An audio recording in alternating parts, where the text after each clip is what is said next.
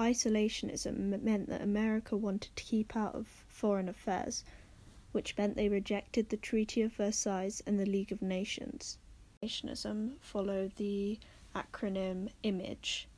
I is for isolationism because they saw themselves as the new world, and so everyone else, such as the UK, was part of the old world that they didn't want to be part of anymore.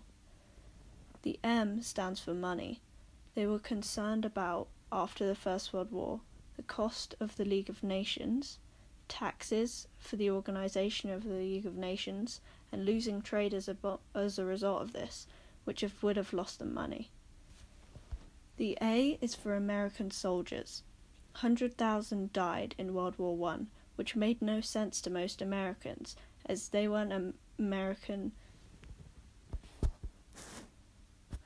as they weren't fighting for an American cause, so it didn't seem relevant to them. The G stands for German immigrants. German immigrants hated the Treaty of Versailles just as much as people still living in Germany. Therefore, they wanted nothing to do with Britain and therefore didn't want to be involved in the UK in any way, which included the League of Nations. The E stands for empires.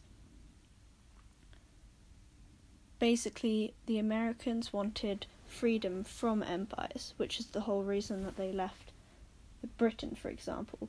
Therefore, they disagreed with the British Empire, which was part of the League of Nations, which is another reason why they wanted to be isolated.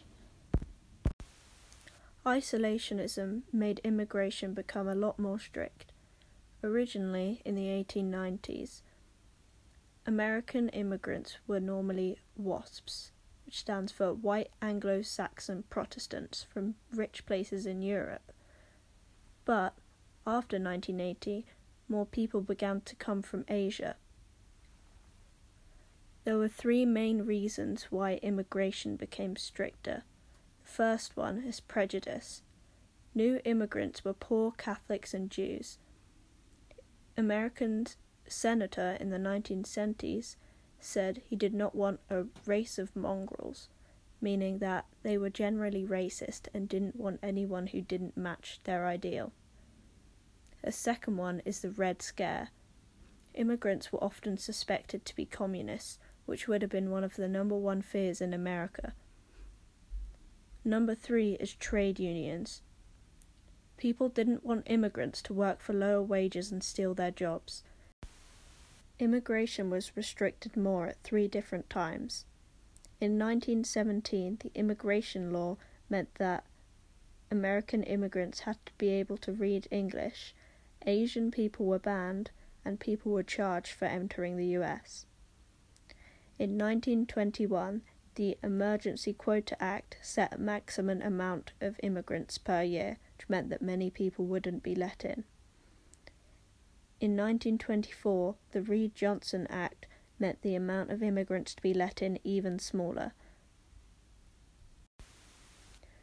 Immigrants were attempted to be Americanized. For example, there were Americanization days and Fourth July celebrations, courses on politics and d- democracy, a citizenship exam, and political crimes were clamped down on, such as the Sacco and Vanzetti trial. Overall, it is clear that America wanted li- as little to do with the outside world as possible, which could have been one of the main reasons for the boom later on.